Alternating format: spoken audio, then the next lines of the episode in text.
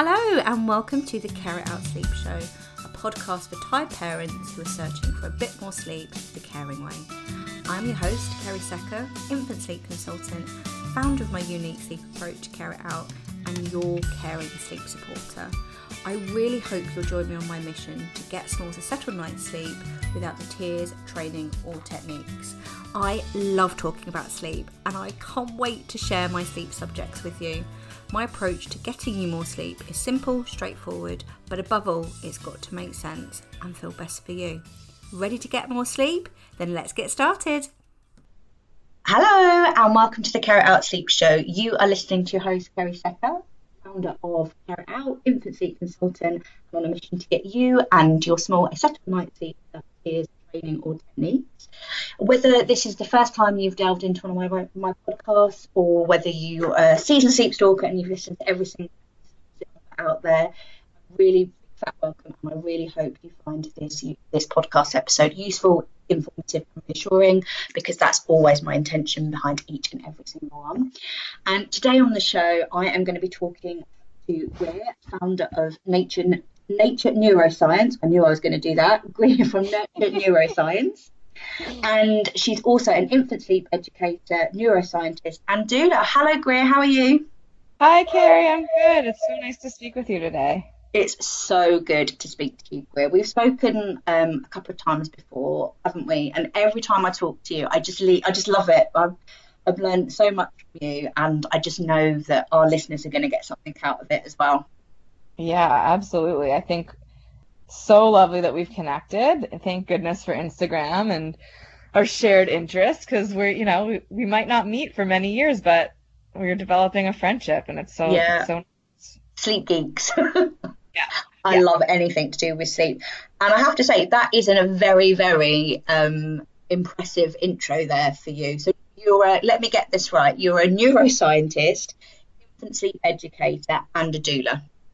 Yes, that is right. I started It's my career a long, yeah, a long time ago doing um, research in in laboratories and um, mostly focused on early life experience and and mental health. So how our earliest experiences and our earliest relationships form most of our emotional brain and how that goes on to influence you know, you name it once we grow up. So, you know, cognition, emotional intelligence, self regulation, relationships, success at work, success at school, you know, all the all the things that we want for ourselves and for our children and things that we wish, you know, we could give everybody. We know now there's so much research that that's all formed in the first few years of life, which is both very cool and can be intimidating. But Yeah. um, I think you know once we have a full understanding of it, that we don't have to be nothing has to be perfect um, or or harsh or you know strict or anything like that.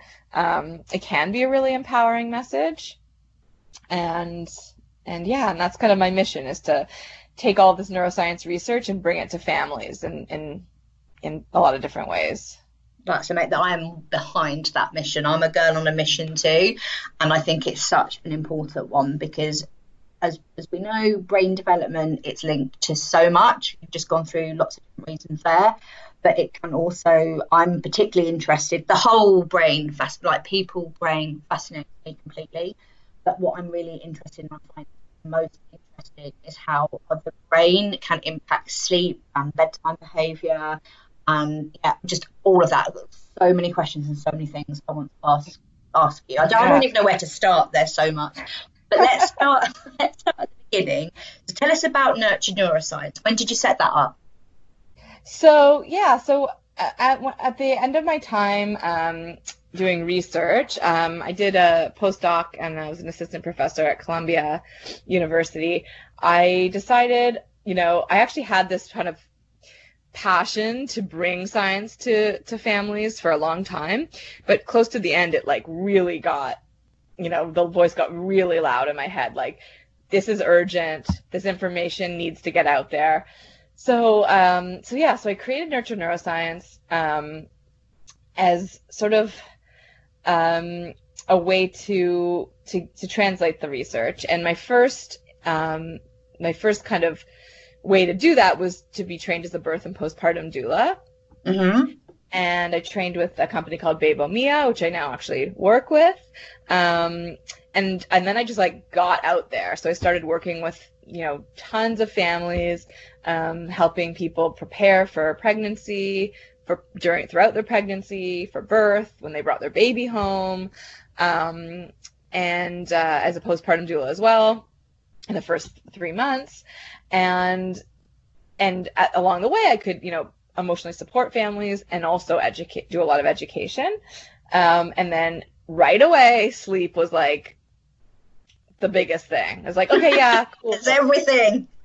Yeah, people were like, oh yeah, great. I'm going to do all these things to like help my baby's brain, but sleep, sleep, sleep. And in the beginning, I was like, oh, sleep's so, I don't know, it's so emotional for people. It's so controversial in some ways. I was like, I don't know if this is something I want to go get into. And then it just, I, it, I just, you know, after a few months, it was just, you know, inevitable. Like I had to, I had to get into sleep. It was, um, you know, it's meeting people's needs. Like people, there's a huge lack of information about sleep, about normal sleep. Um, and, and that's, yeah. So soon, soon after the doula training, then I kind of just read, you know, everything about sleep. I know I had studied sleep, um, as a scientist and, and pu- I've published on it as well, but, um, marrying the, theory with the practice was like a whole other endeavor. Mm-hmm. Um, so I got into that as well. And um, other things I do with nurture neuroscience is teaching. So I do I hold workshops for families. Um, I am teaching other people about how to educate people about infant sleep with Bebo Mia. And my my real big dream is to write a book. So that was like kind of yeah. Excited then, I know it's gonna be. I'm so excited for when it happens one day, and I go through like, you know, times where I'm like, so it's gonna happen, and then it's just I start working on it. It's overwhelming, but I'm getting there. That's it's like my 20 goal. Yeah, yeah, that's the goal. So yeah, so the way my work looks now is, um, I, I had a baby uh, 18 months ago, and since then my work started to look a lot differently. And instead of being in people's homes, um, I'm doing a lot of consultations and video conferencing sessions and that kind of stuff, um, all across the spectrum. A lot of sleep lately. Yeah. Yeah. Yeah. I think sleep is the, I definitely see this in my practice. It is the number one subject. I think it's up there with baby poop and um, yeah, I think baby poop, sleep.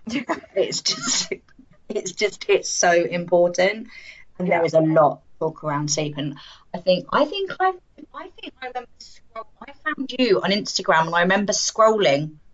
As you do, you get into your scroll hole, and I just stopped, and I was like, yes, I love this page. Like everything, just it just resonated with so much. We're very, very got very, very different backgrounds, completely different things but something we're both sleep geeks and something really resonated with me. I love that, and I agree with you that talking um, parenting in itself, I think, is very personal, and especially when it comes to sleep. So parenting without, if you take, even if you're getting sleep, parenting on its own is a very personal thing.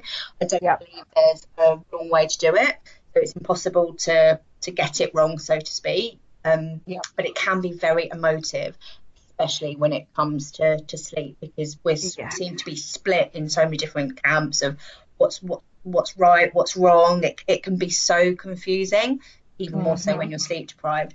The seeing you seeing your Instagram and talking and hearing you talk about what's normal sleep and how I was literally blown away. It's amazing. If any I'll put the um the link to Instagram in the show notes afterwards if you're listening and you don't follow uh, Nurture Neuroscience highly recommend it. It's normalizing infant sleep, and I think we need more people doing that. Yeah, and I recently tried to start sharing my own experiences um, with my child about his sleep, which yeah. I hadn't been doing in the beginning, and just because I was seeing so much. Uh, so much influence online of other people talking about how they were using sleep training and I was like, I don't you know, there's the Beyond Sleep Training Project, which ha- which is great. But other than that, and you have to be a member of that, I don't see anybody really online talking about how they're uh, working with normal infant sleep and what that looks like. Mhm. Um, so that's that's something I'm I'm starting to share more and more about as well. Yeah. I definitely talk about like and one of my biggest messages is that there's no right or wrong way to do it. It's impossible if it's working for you all as well. I'm not going to stop sharing that message. It's natural and normal for, par- for parents, babies to wake up and have feeds and needs at night time. Um, and then within that, that, there's a spectrum. I'm also a massive believer if things aren't working for you. Um, then there's support out there. And my approach it's never about pushing them to, to sleep through because actually I'm going to answer one of these questions um, for you in a minute. Um, but I believe that they get there in their own time. We can't teach or train them to do that. That just happens when they're biologically capable of not needing a feed at night time, and it looks different for everybody. I think Yeah. there are people out there that talk about it. It's just incredibly rare, um, incredibly rare. And I think the noise from um, and it's really important here. I'm not anti anything. My my whole ethos is that parents are always the experts. There's, you know, if you I'm not anti anything, if you feel that that's sleep training or doing something like that works for your family, then absolutely crack on with that. But I think it's also really important that parents know what is natural, what's normal, and there's another way of doing something if you don't want to go down the traditional sleep uh, sleep training or techniques. Yeah, absolutely. We talk about informed consent a lot, and that I don't think people have it because I don't think they know that there's another option. And if you know, if you have all the information and decide, you make whatever decision is great for you. And I truly don't judge, have any judgment or anything to say about anyone's choices, but I do want to get it out there that there is that there are other ways because I don't think people know that Yeah, um, and also be there for people who don't who don't choose sleep training. yeah. Uh, I, I think that's really important. We need to shout louder, Greer. You need to write that book. I know, I shout know. louder. There's so much, so much noise out there in the parenting arena, especially when it comes to sleep. Yes, One of the questions Yes. that we had, and you don't, if it gets you, but you don't have to answer it, but I would love to know. One of my questions was, do you use your practice um, with your own with your own child, and did that ch- did your um, pra- did it change when you became a parent? Was it what you expected? If that makes sense. yeah. You know, a lot of it was what I expected. I think the biggest thing that changed becoming a parent was to completely release any judgment. Um, I always had that intention, but I think somewhere in my mind, um, I was like, oh, this way is probably better than this way.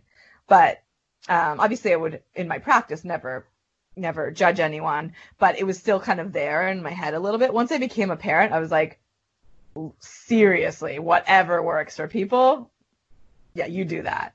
Um, that was the biggest lesson um, in terms of everything baby related. Like, you know, whatever people do, you know, it's it's great if that's working, you know, for their family, and I truly believe that. Like, fu- I feel like my whole being believes that now. Yeah. Um, Oh, that's lovely. I Yeah. think that's so important because that really, I'm not a parent and I'm very, very honest and upfront about that. So I can't talk about it from that experience. I can just talk about it from years working with a nanny, working with families, my practice. But that's, I think that's lovely because I think that's such an important message to get out there that if it's working for you, all is well. yes, for sure.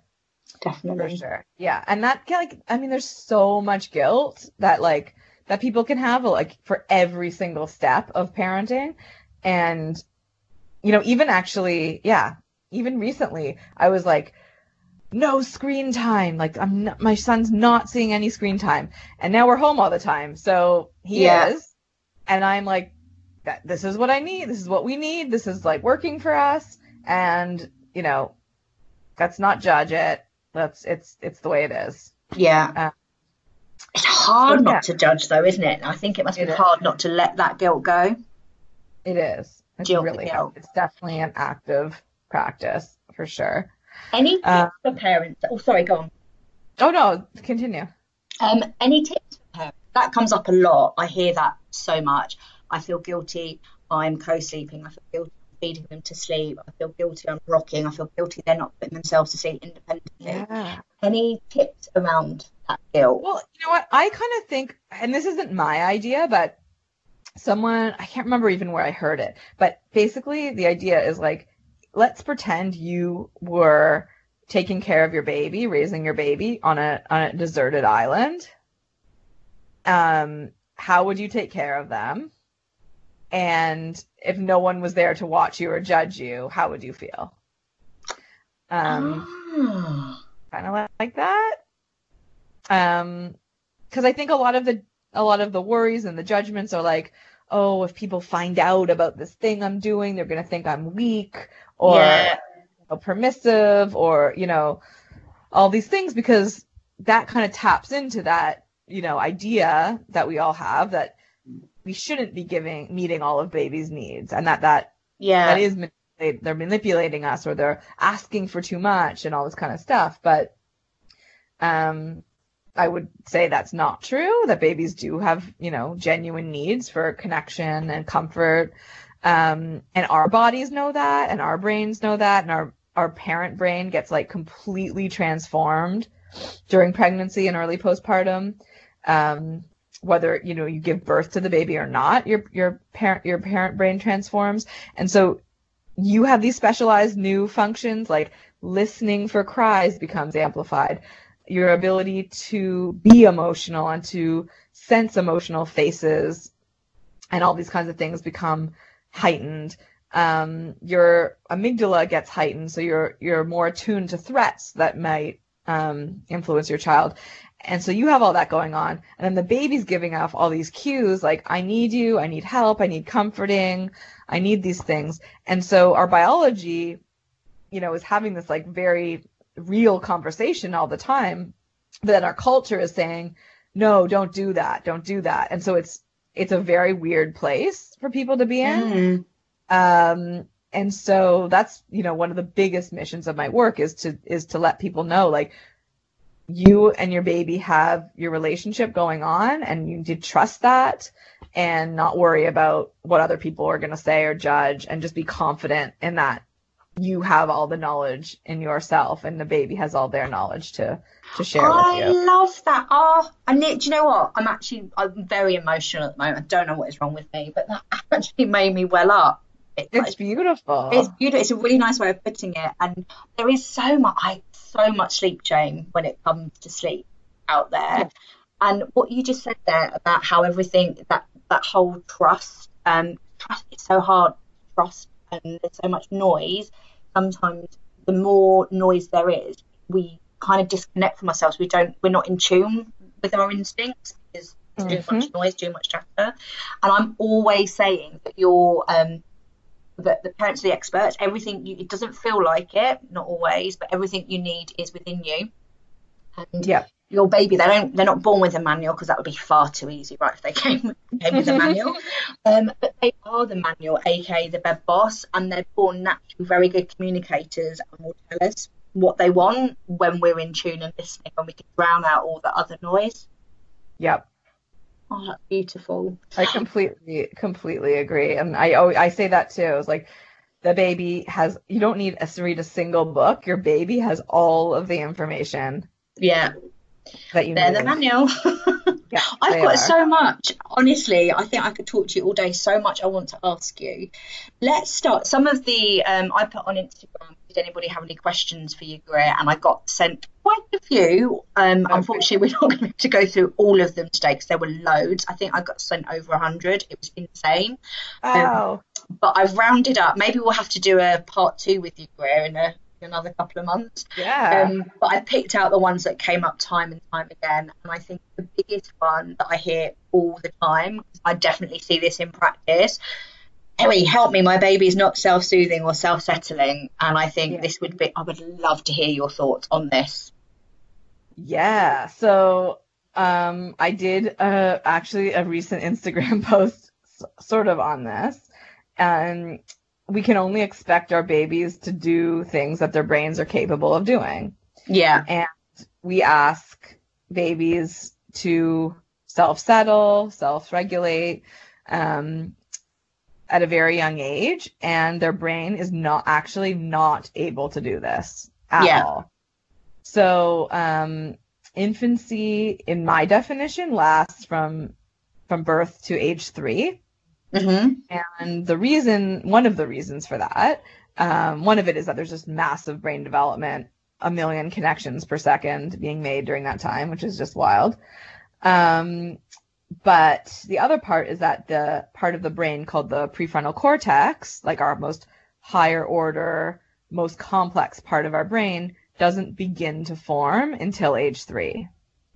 Right. And until that part of the brain can work, infants are not able to self settle or self soothe um, without co regulation, which, with, which means um, having an adult help them go from a heightened state of stress to a lower state of stress. That's my definition of self soothing or self regulation. yeah.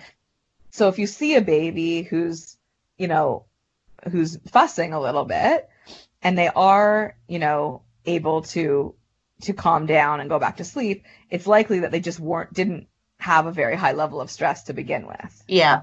Makes sense. Um, but if a baby does have a very high level of stress, if they're, you know, if they're experiencing a lot, they're crying a lot, cueing a lot, um, they are physically unable to bring that stress down. Yeah. And if we think about how we as adults self soothe and self regulate, we take deep breaths. Like we have our conscious mind to say, like, okay, you're out of control, you're feeling stressed, stop, take a deep breath.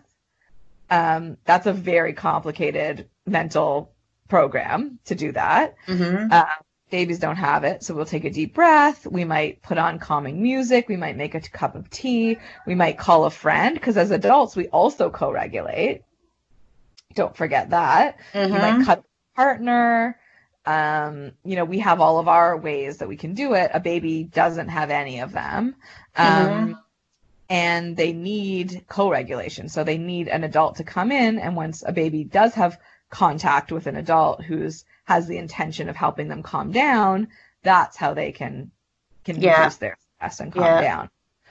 So so yeah, so there's some things, you know, we can do with babies that can help help buffer their stress, like the scent of their caregiver is great, you know, if that's, you know, if they're sleeping alone, like if that's in their room. Um sometimes like a tape of a caregiver singing a song or telling a story or something like that um, can keep their stress low because like they're always seeking out that connection. hmm Um, so that's a big part of their stress. But yeah, they are not able to self-soothe or self-regulate. So I mean, I think something else entirely is going on when babies are taught to do that. Um, it might look like they're doing they're they're self-regulating. It look, look like they're going from stress to sleeping alone.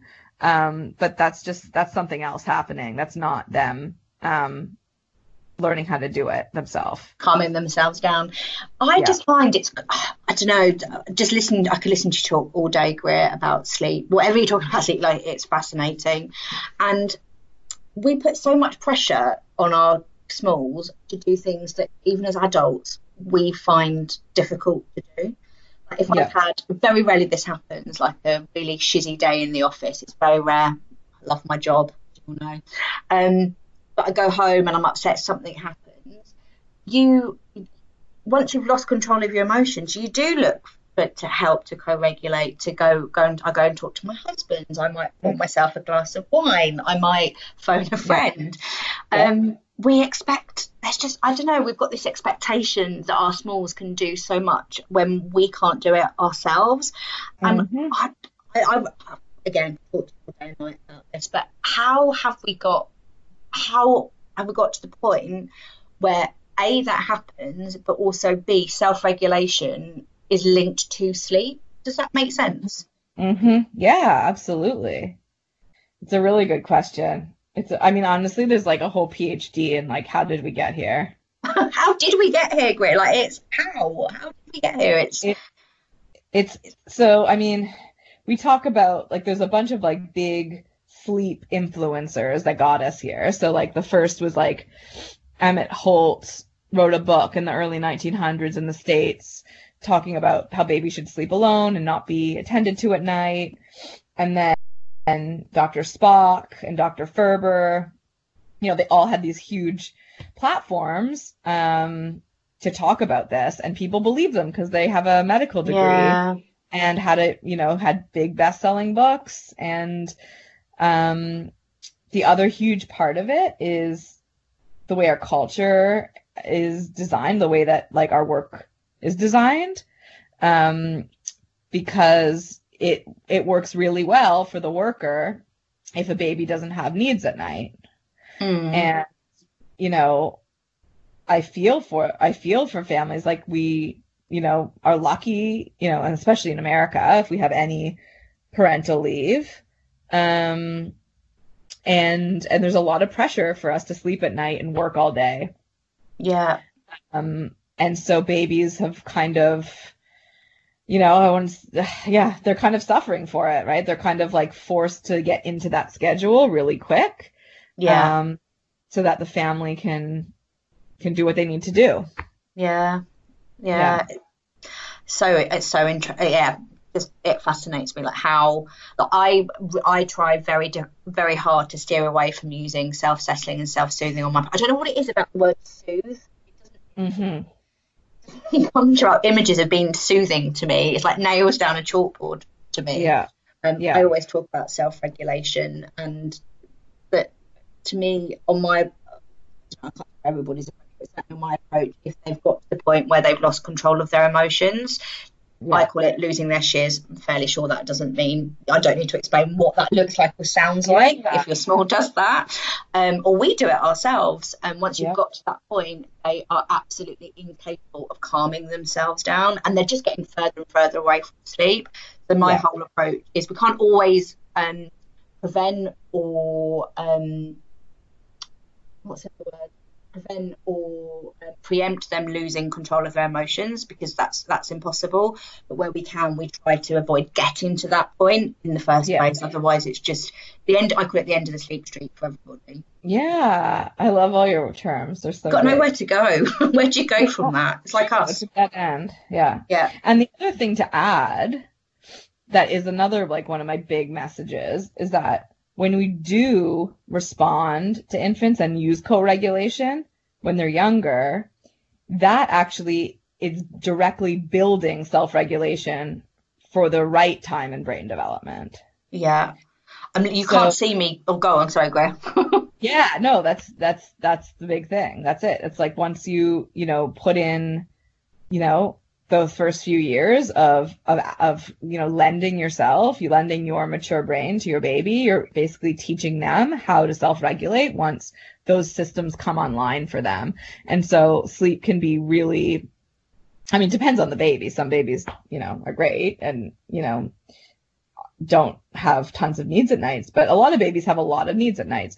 And so if you do spend a lot of time, you know, meeting those needs in the early days, um, you're going to have a lot more sleep once they're, you know, three to six plus, and they can really use self-regulation and actually self-soothe. Yeah, yeah. You can't see me here. I'm sorry. I feel like I'm constantly interrupting you, Greer, and that's not my intention at all. It's just like I've just I'm just so passionate about it, and I'm literally you can't see me, but I'm literally air pumping the air there when you said that because you were double fist. I'm like, yay, go Greer, because so much connotation that if you meet your small's needs at night time, your baby, your infant, your toddler, you're meeting their needs at night time and you're helping them co-regulate, that you're somehow soft, spoiling, giving in, like they're very negative connotations with that. When you said that, I was literally cheering. Yeah, right? Like, you know, anyone who kind of does any research into it finds out this information. It's not controversial. It's not, you know, um, a weird fringe theory kind of thing. It's like every bit of research into this points to this direction. And people in all different fields of research, they'll all converge with the same conclusions. Yeah. It just makes so much sense. And you are way more qualified than I am. Like, you are a neuroscientist, for goodness sake. Um. It's amazing. But yeah, uh, yeah, even oh, there's so much into it, and also following your instincts. I was um, 20 years ago when I was at Norland College. I came out. I was 19, so over 20 years ago, and I was on my first job where I was taught. Back then, we were taught there was no other way. Ferber um, Ford was at their height of fashion. You know, I was taught leave them to cry. They're manipulating you. You're the boss. It's, it's behaviour, and it just didn't feel right. But in, yeah. Instinctively, it doesn't feel right either. I think for a lot of families.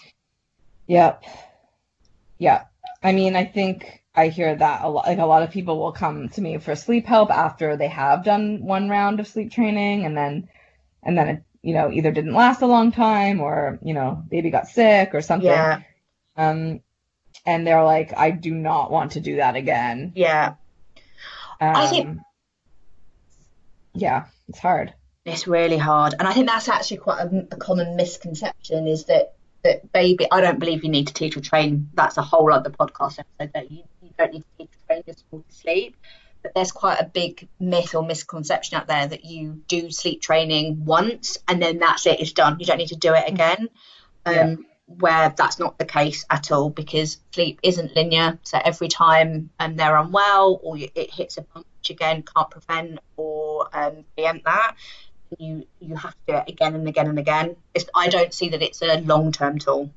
Yeah, I mean, it also just is another bit of evidence suggesting that they're not actually learning self-soothing or self-regulation because as soon as you start responding again then they'll start signaling again ah. and if they really could self-settle or self-soothe then why wouldn't they just go back to doing that yeah they wouldn't signal do you yeah. buy in i read something recently remember i read it now that some baby did i read that that some babies are signal sig- i can't even say that some little ones, they they're signal. How do you say that word?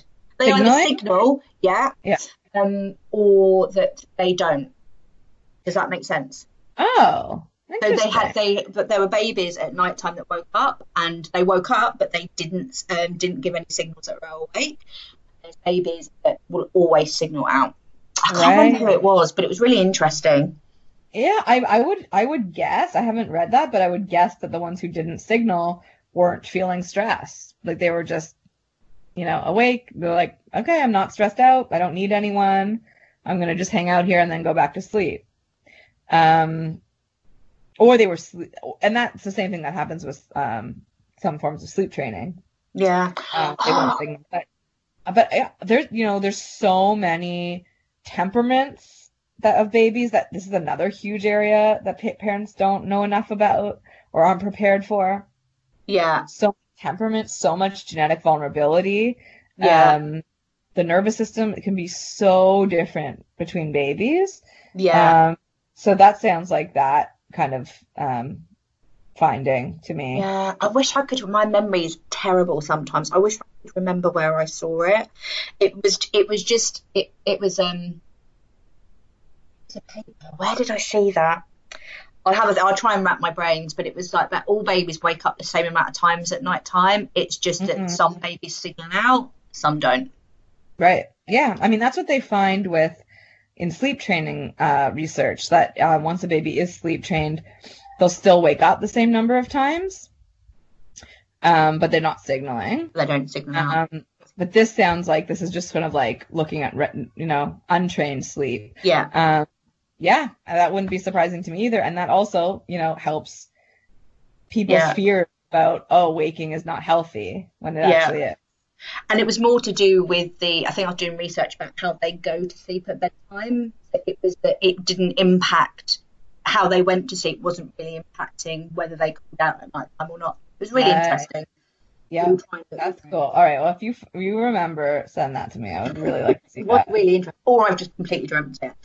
We read too much. That's the yeah, problem. I'm constantly reading. Um, one thing that you just, one question I did get sent, which you just touched on, is that why are some babies just more more alert than others?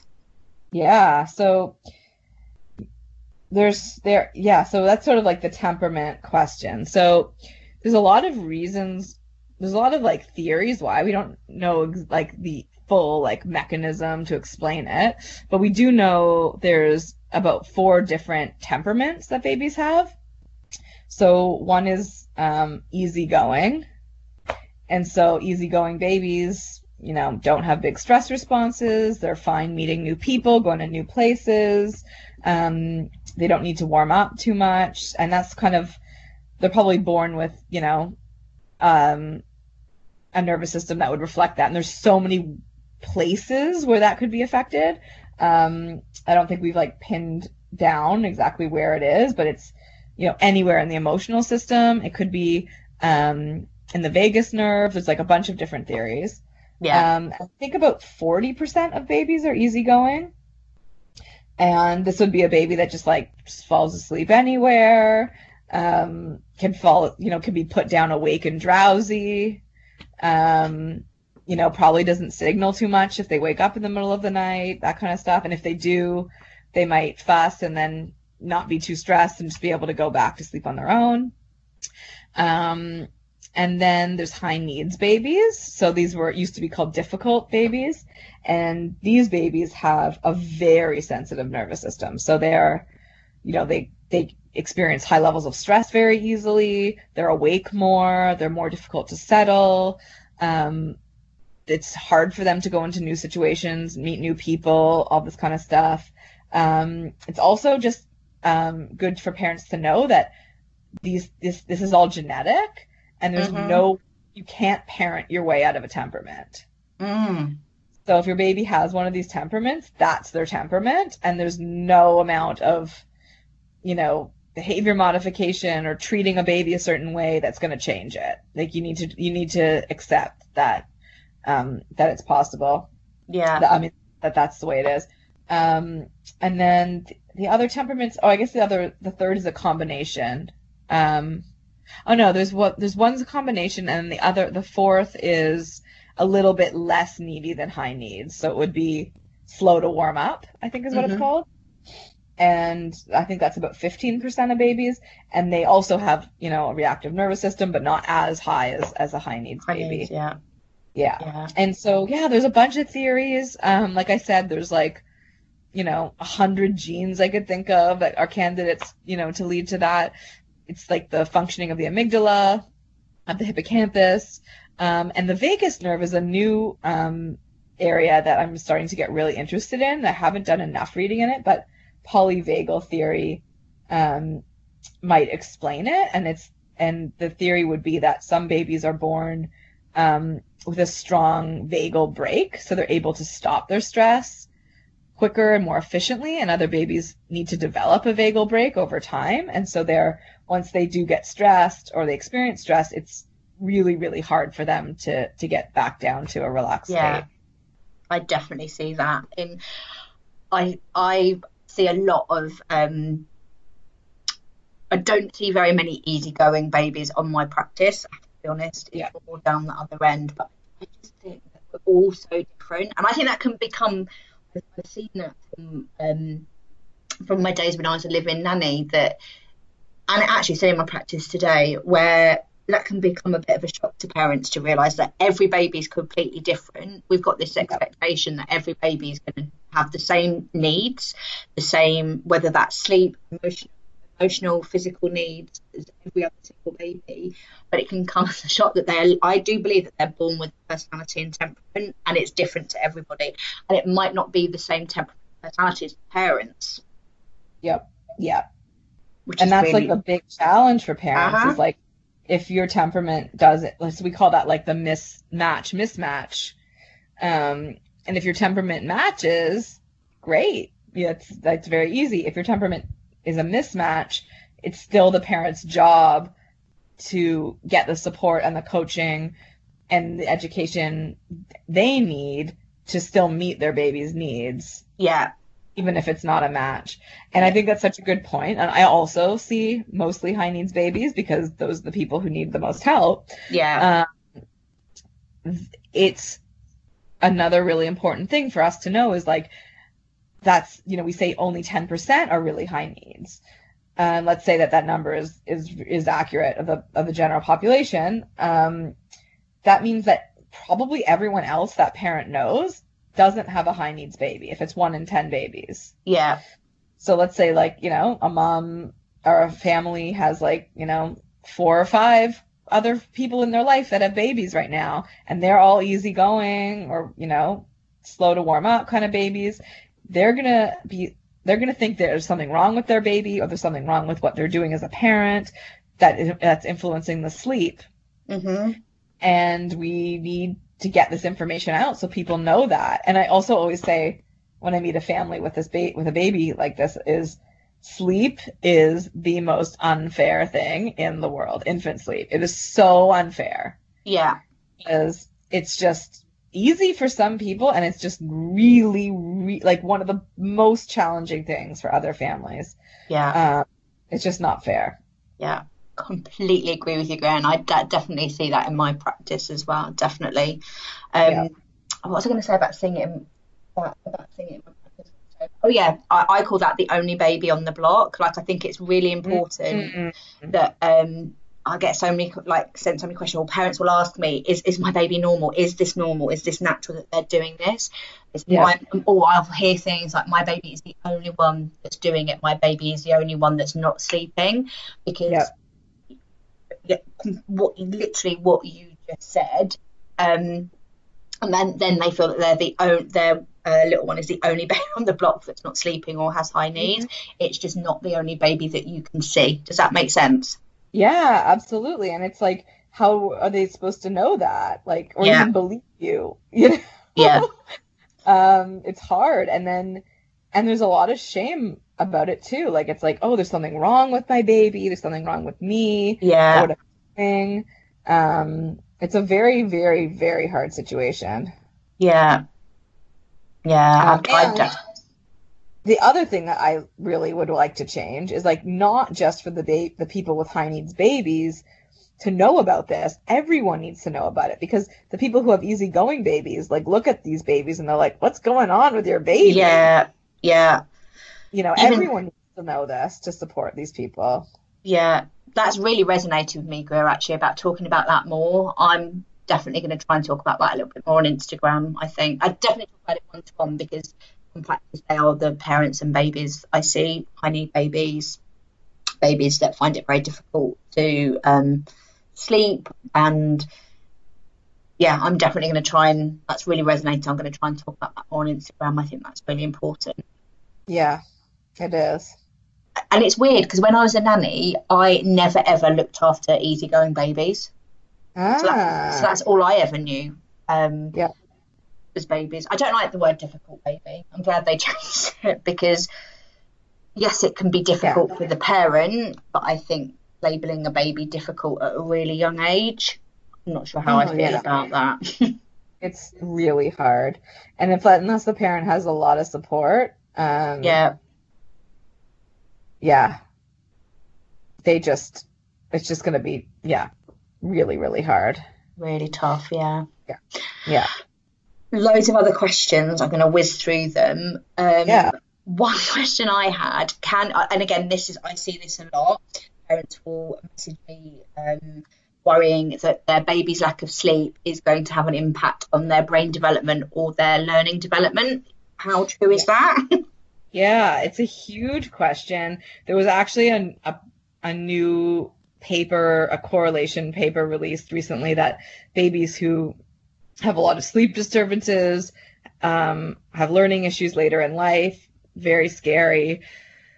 But I will say, waking frequently is a completely normal infant behavior like I said, not just infant, child, like up to age six and on is like when when children reliably are sleeping through the night. So it's a totally normal thing that babies will wake up. Um, Yeah. we know that it's it's it's yeah. So there's that. Um, don't worry about it. There you know isn't any like causate like causative. That's not the right word. There's no research that's showing a direct um uh, shows directly that waking up at night is going to lead to issues in cognition. So the the new study that came out correlated it, and we all and the the problem with the correlated correlation is that we don't know um, if those if the babies who ended up with um, more difficult learning or later on if if the same factor was leading to both disrupted sleep and the learning. Yeah. Um, so that's just a correlation. Um, we don't have any evidence that that waking is an issue. And the thing is, is there there is almost nothing. I mean, there's a lot of things you can do to to influence infant sleep in a positive way, like you know the stuff that you and I work with with families, like you know nap, like you know good naps, sleep routines, um, making sleep a, a safe, comfortable, you know thing to do. All those things are great. Those will all support the sleep that's going to happen. Yeah. But if you try to make a if you try to teach a baby to sleep longer with something like sleep training, they're still going to wake up the same amount. We already mentioned that in this talk. So, Ah, um, so the baby's the baby's brain, you know, has you know its circadian rhythms and its sleep architecture that's going to unfold in the way it's going to unfold, and that does include waking. And there's nothing we can do to change it other than support, you know, what's biologically normal. Um, and so waking is going to happen, and that we, like I said, there is no evidence that it's going to lead to, to, to cognition issues Yeah. later on. That's really, re- really reassuring, Greer, because I do get uh, on the weekly parents worrying that their lack of sleep um, is going to cause issue, like issues with them hitting their milestones or Mhm. um, hitting their development. Um, yeah. And that's I- not definitely not true. In fact, I would argue again that supporting infants and meeting their needs when they do wake up, that is what's going to help them meet their milestones. yeah, That's going to support their later cognition because you're developing the emotional brain in those early years. If the emotional brain feels safe and co-regulated in the early years, that promotes cognition later on. I love that. We need to get Yeah. a post on Insta. I honestly, I just love that so much because it really takes away all that. that- That's that theme that's run through us talking together is that sleep shame, which I'm all about pushing that away. Um, but it just takes. I think it just takes off that pressure and that shame because there's a lot of um, negative connotations and shame about meeting your little one's needs at night time. I think I mentioned it before, like the whole giving in, it's spoiling them. Um, Yep. I think it's definitely worth repeating that, like meeting your little one's emotional needs at night time. My whole approach is that, and I think yours is very like is very very similar. That we always meet their need. If they're asking for support, we always meet them where they're at, and I also always meet them where they're at biologically, developmentally, and physically as well. And that works for both ways for parents um, and their smalls as well. I think that's really, I think that's a really important message to get out. That there's, it's not shameful, it's not spoiling them, it's not giving in if you're meeting their emotional needs. Doesn't make any Yeah. less tiring, of course, um, but I think it's really important that, get that message out. it it actually it's one of the things that makes me the most angry about the messaging that's out there because it makes me f- like both really sad and really angry. That books like healthy sleep habits healthy child by Marc Weissbluth that book says if your baby's not sleeping a 12 hour stretch they're not healthy something like that.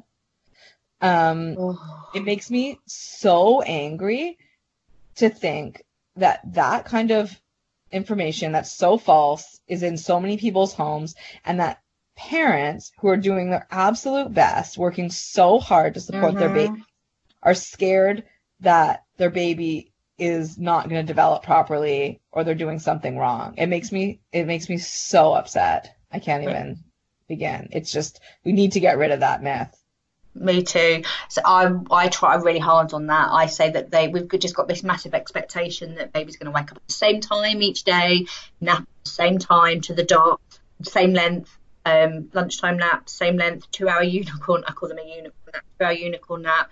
Go to bed at seven at the same time every night and put in a twelve hour sleep shift. Everybody, what I call it their bed bank, what we need in a 24 hour period, the amount of sleep we need in a 24 hour period, bed bank is different for everybody. Yep Yeah, and some babies do.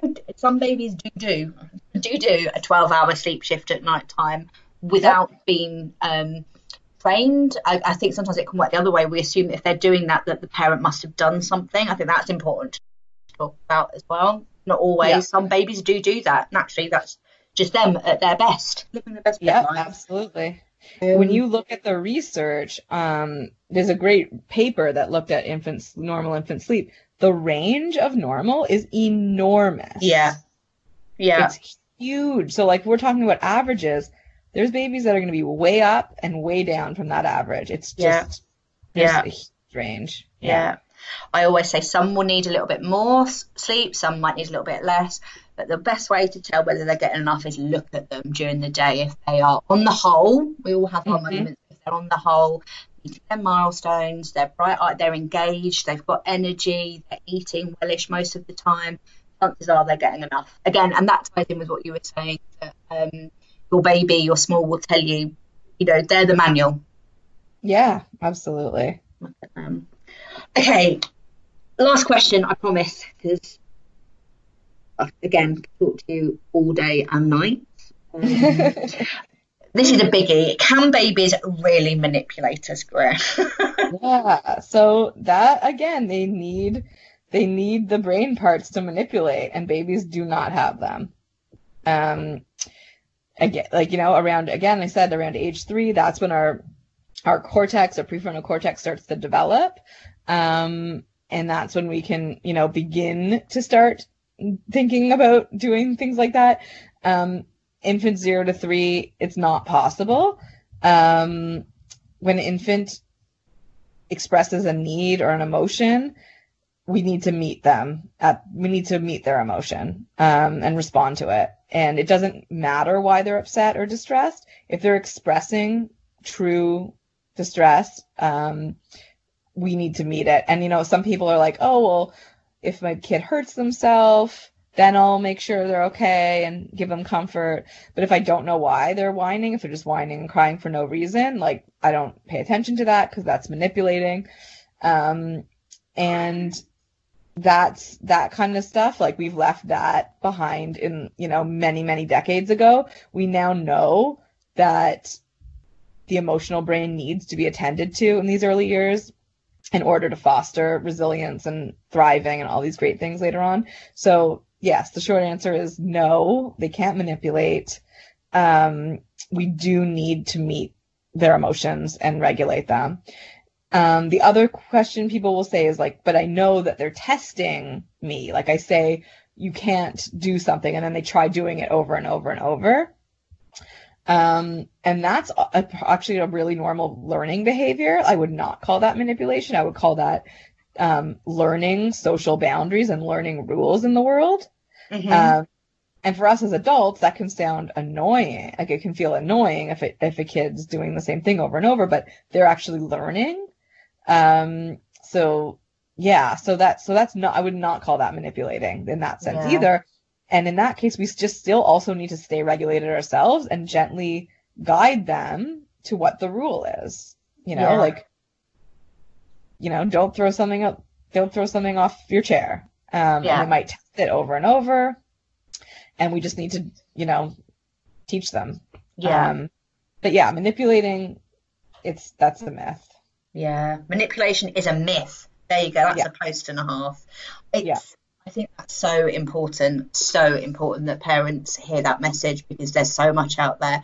I definitely, um, me, I was trained that babies are manipulating us. That was the whole of my training 20 years ago. It took a what, like I instinctively I knew that, that at 19, without all the training I've done now, I, I instinctively I knew that would be correct, but it's still hard to really shake that. I think it's ingrained. It's ingrained in us that babies can manipulate. So I think that's such a, a powerful, important message that parents need to hear. Yeah, it really is ingrained, and you know, babies have a lot of needs and a lot of emotions. it's I completely agree. They're not always giving you that impression that they're not manipulating. Like, I totally understand that, but it's Yeah.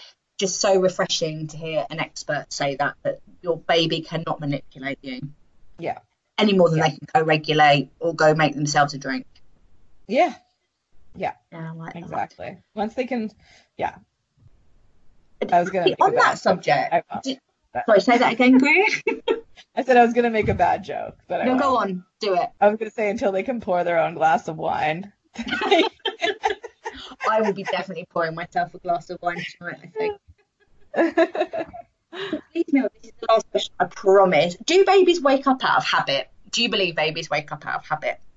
I don't. No. Yay! Um, no, I do not. That's that, uh, yeah, that is a definitely another myth. Yeah, it's like, oh, they're waking up for the cuddle or they're waking up for the feed, um, or something like that. I think, I think babies want to sleep well and sleep long as, as much as they can. Um, and if they wake up, you know, they have a lighter sleep than us. They have lighter sh- uh, sleep cycles than us. If they wake up and need help to get back to sleep, that's that's very simply what's going on. Yeah. Again, so refre- literally air pumped when you answered that because we've been saying for ages that it's important. Because again, uh, you hear that all the time, don't you? You must you must get that in your practice. They're Yeah. waking up out of habit. It's just a habit wake up. Um, Mhm. But yeah, I, I personally don't believe they can wake up. Yeah, so it's lovely hearing you say that. Night and not be bothered. Yeah. You know? Kids, are, I think children want that too. They're just not. They just don't de- develop the ability Yeah. for months sometimes. Yeah. Yeah, I completely agree. Yeah. Greer, I honestly could talk to you day and night about sleep. Um, it's been fascinating. I've definitely learned something. Never stop learning, and I definitely feel the listeners um, to the show will find that really interesting. Where, if people want to find out more about Nurture Neuroscience, if they want to find out more about um, infant educator, education, where can they go and find you, Greer? Yeah, the best place to find me is on Instagram, and I'm Nurture Neuroscience Parenting on Instagram. Um, and if people are interested in being trained as a sleep educator, I lead a yearly training with a company called Bebo Mia. Um, and the information for that's on my Instagram too. So it's all in one place. What I will do as well, um, I'll put that all in the show notes as well. So if you if you're listening and you want to go find out more about Greer, more about her work at Nurture Neuroscience, and more about becoming an infant sleep educator, I'm going to be looking into that. Um, I'll put that all in the show notes for you as well. Greer, it's been absolutely fantastic having you. Um, I've really enjoyed talking to you. Any lot parting words of wisdom for our listeners? Oh my goodness. Um, what's um just love your babies. They're wonderful the way they are. We gotta love them. We don't want to. We don't need to change them. We just want to support them. That is so lovely. I completely agree. I think that's a lovely, lovely place to end the session. Um, it's been fabulous talking to you. Thank you so much. Thank you so much, Kerry. Take care. Bye. Bye. Thank you so much for listening to me, your host, Kerry Secker, on the Carrot Out Sleep Show. I really hope you found the podcast reassuring, informative, and a little bit fun. If you did, please don't forget to subscribe to the show below, and I'd be so grateful if you could leave me some fabulous feedback. I always love hearing from you, and one lucky listener will win lifetime access to my Bedtime Basics e course every single month. My next podcast episode will be out in two weeks' time, but if you can't wait for more of my sleep shizzle, you can find me over on Instagram at Carrot Out Sleep Consultant. I update my sleep squares and speak sleep there on the daily. Big love and sleep solidarity to you all.